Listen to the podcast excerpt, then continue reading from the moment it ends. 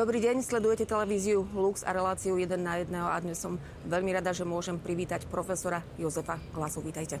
Ďakujem veľmi pekne, veľmi si to vážim a pozdravujem všetkých divákov a diváčky televízie Lux. Ďakujeme pekne. Uh, koncom maja ste sa aj vy osobne zúčastnili na Európskom kongrese katolických lekárov a zdravotníckých pracovníkov. Aká bola téma a aký bol výsledok? Bolo to niečo nádherné, ten kongres, po mnohých stránkach téma bola zdanlivo veľmi nepraktická. E, výzvy súčasnej medicíny vo svetle súcitu a kompetentnosti. Veľmi nepraktické na prvý pohľad, veľmi praktické v skutočnosti. Nádherná bola tá kulisa, ktorá nebola kulisou, ale veľkou podstatou. A to bolo Asisi. A to bola františkánska spiritualita. Pokoj a dobro si môže napísať na zastávu každá normálna medicína a zdravotníctvo dýchalo to všetko svetým Františkom, to prostredie. Ja som tam bol prvýkrát v živote a doteraz som z toho celý nadšený a celý bez seba. Hoci sme sa teda museli venovať tej konferencii a tak, ale predsa niečo sme prešli a zažili sme to. Zažili sme naozajstných františkánov, podobných ako sú tu na Slovensku, sestričky, zažili sme tie nádherné baziliky, zažili sme Asisi, mesto na kopci, mesto nádherné, mesto sužované aj zemetraseniami, mesto 800-ročnej plus tradície františkanskej spirituality a františkanského rádu. A najprv sa nám to zdalo také nepatričné, čo lekársky kongres do Asisi, čo to má spoločné. A potom začali vyplávať tie zaujímavé skúsenosti. Ten svätý František, ktorý sa stará o tých najbiednejších, umierajúcich, chudobných, nedotknutelných, tých, ktorí majú lepru. O tých sa staral najviac. Takže zdravotník v, plnej, plnej, plnom zmysle slova.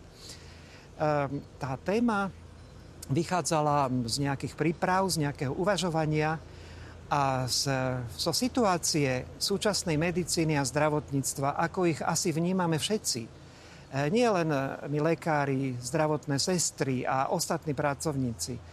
A E, členovia duchovnej služby, dôstojní páni, ktorí to počas covidu zažili úplne, úplne neuveriteľným, špeciálnym spôsobom, ale aj pacienti. Mm-hmm. Naše zdravotníctvo je na tom veľmi nedobre, ale nie len naše.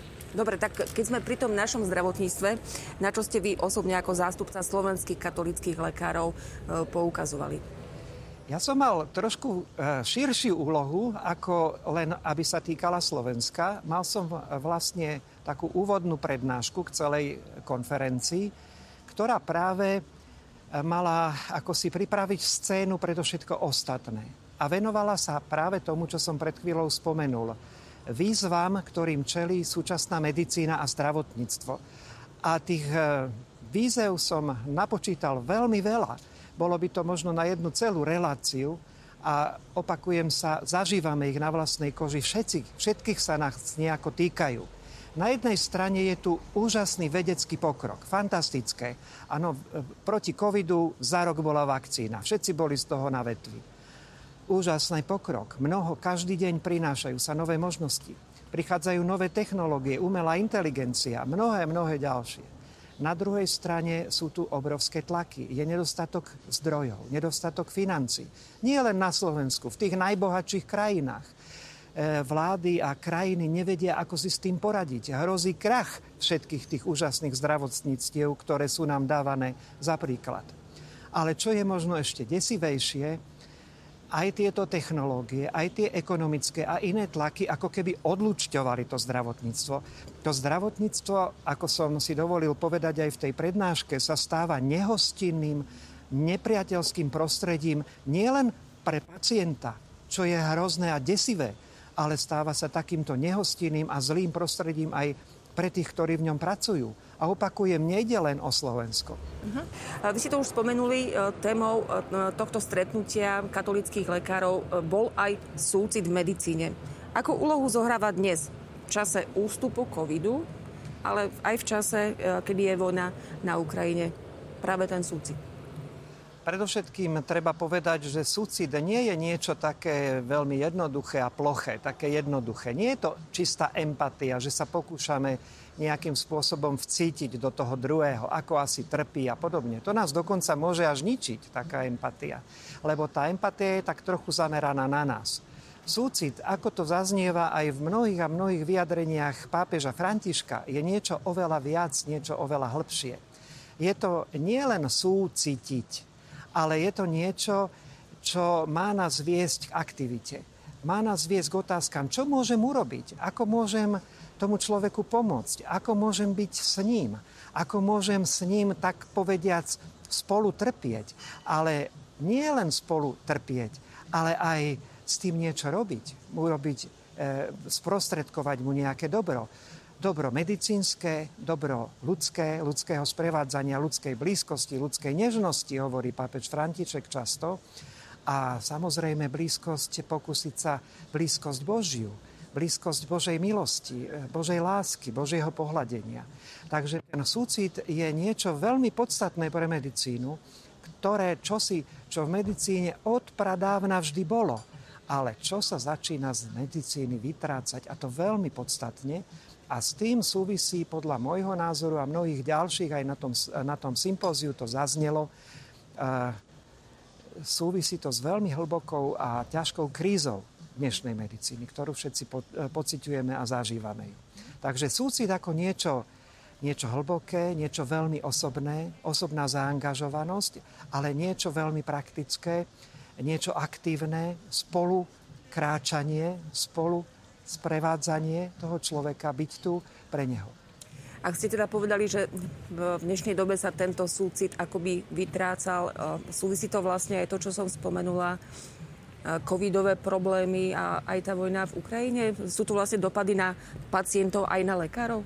Myslím si, že tieto dve veľké kataklizmy, aj v mojej prednáške som si to dovolil povedať, ktoré akoby určujú e, nejakú stupnicu hrôzy, hej, ktorú teraz zažívame, tak len odhalili tieto veľké e, problémy v medicíne, v zdravotníctve, v spoločnosti.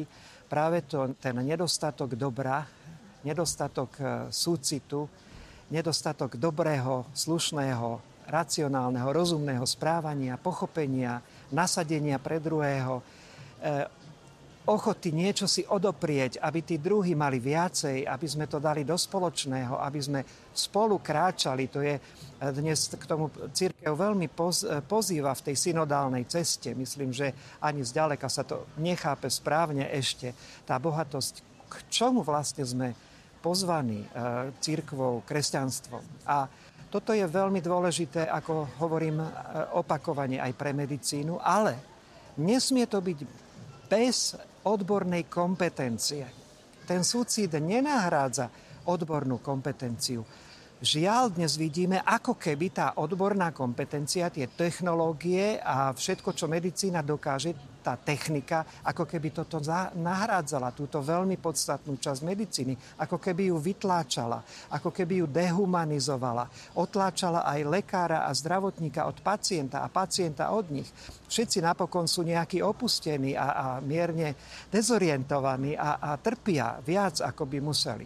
Takže tá kompetencia je automatická samozrejmosť. A my aj ako kresťanskí zdravotníci, lekári musíme byť na úrovni doby aj v tejto veci. Dobre, ale aký je teda v súčasnosti ten vzťah medzi pacientom a lekárom?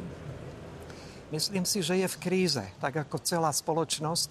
Všetky v, pomaly vzťahy, ktoré v spoločnosti pozorujeme, pozorujete, sú v kríze. Zač, začína to od rodiny Hej, a pokračuje to.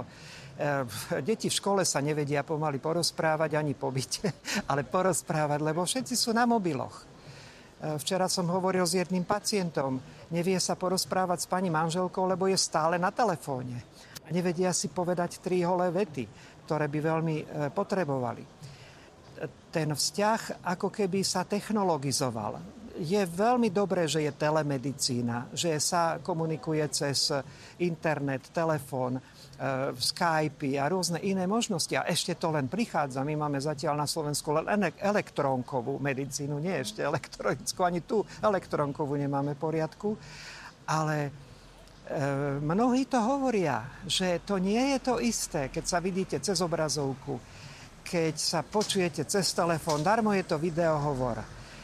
To človečie, to ľudské, to hlboké, ten pohľad do očí, naozajstný, aj ten súcitný pohľad, ten pohľad pacienta, ktorý sa na vás díva a ten váš pohľad, ktorý neodvrátite a ktorý mu idete v ústrety. Toto je veľmi hlboko ľudské a keď sa toto vytráca, skoro sa mi zdá, ako keby sa vytrácalo všetko, lebo potom budeme mať robotickú medicínu. Robotická medicína je úžasnou časťou súčasnej technologickej medicíny. Ale keď sa redukuje celá medicína na tie roboty, no niekto môže povedať, že to hovorím preto, že nebude lekárov treba. Budú aj robotické sestričky, už sa na to pracuje. Majú svoje výhody, nikdy sa neunavia, vždy sú privetivé a tak ďalej ale bude toto tá medicína a to, čo my vlastne chceme? Naozaj ten človek, keď mu je zle, keď je veľmi chorý, keď ide umrieť, naozaj, naozaj má byť v starostlivosti strojov? Naozaj tam nemá byť ani kúsok srdca? Mm-hmm. A keď do toho zapojíme tú františkánsku spiritualitu, ktoré to bolo veľmi nové pre mňa. Františkánska spiritualita a zdravotníctvo a medicína. Hoci u nás pracujú e, sestry, školské sestry svätého Františka, takže nebolo to celkom neznáme. Ale to musíte zažiť. A toto by bolo dobré, keby sme dávali zažiť aj našim pacientom. Že tá medicína je pokoj a dobro pre nich. Pre nich tu všetci sme a musíme byť. A preto musí byť konečne aj nejaká normálna reforma zdravotníctva. Už konečne sa musia prestať robiť hlúposti a musí sa naozaj ísť na koreň veci. Lebo na toto je. A v tomto církev nesmie byť ticho musí povedať svoje slovo. Ona nemá nahrádzať štát a inštitúcia, medicínu a lekárov a všetko. Môžu byť kresťanskí lekári, reholné sestričky, reholní bratia. Všetko toto je úžasné a je to veľké svedectvo, je to obrovský prínos. Ukázal to znova ten COVID. Ukázala, ukázala to pomoc Ukrajine. Kto bol prvý na tých hraniciach? Kto tam zasahoval? Hej, málo sa to dostávalo do médií, žiaľ. Hej, ale to je aj o medicíne. Ak chceme mať raz trošku normálnejšiu medicínu, tak musíme si my, kresťania, vyhrnúť rukávy.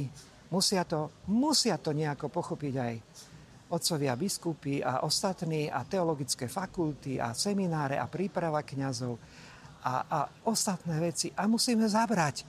A keď sa o toto pokúsime, lebo to nám ukazuje náš majster, čo robil pán Ježiš, keď, keď chodil po Palestíne? No kade chodil? Dobro robil, uzdravoval, vyháňal zlých duchov, to by bolo veľmi potrebné dneska vo veľkom, hej, až by sa tak blízkalo. A, a uzdravoval. A ľudia za ním išli, lebo uzdravoval. Uzdravoval dušu, uzdravoval telo, keď bolo treba, alebo bolo to vhodné. Hej. Takže bol vlastne lekárom chodiacím. A, a bol veľmi súcitným x krát plakal. A bol Boh mohol to vyriešiť ľavou zádnou, ako sa hovorí. A nie, prejavil ten hlboký súcit, ale aj ten súcit tej pomoci. Vzkriesil toho naimského mládenca, aj tam ďalších nejakých. Prečo? Lebo mu bolo lúto. Lúto mu bolo tej vdovy. Lúto mu bolo tých ostatných. To nie je také lacné, no a úprimná sústrasť. Nie, to je veľmi hlboké. Je to úžasne ľudské. A v podaní nášho majstra to bolo až úžasne, bolo to aj úžasne božské. Bolo to pôsobenie Boha medzi ľuďmi. A k tomu vlastne tá medicína má smerovať. O nič menšie sa nemáme snažiť ako zdravotníci kresťanskí. A nie je to nejaké, prosím, blúznenie. To je naša úplne základná povinnosť. Úplne základná povinnosť. Tak v tomto uh, vám budeme ako lekárom držať prsty a želať uh, pevné zdravie. Všetko dobre vám želám. Ale potrebujeme v tom aj vašu pomoc. Každého jedného z vás. A trošku, aby ste si niekedy dali aj od nás povedať. Nemyslíme to vždy zle. Väčšinou to myslíme s vami veľmi dobre. Ďakujem veľmi pekne ešte raz. Tak to bol Jozef Blasa.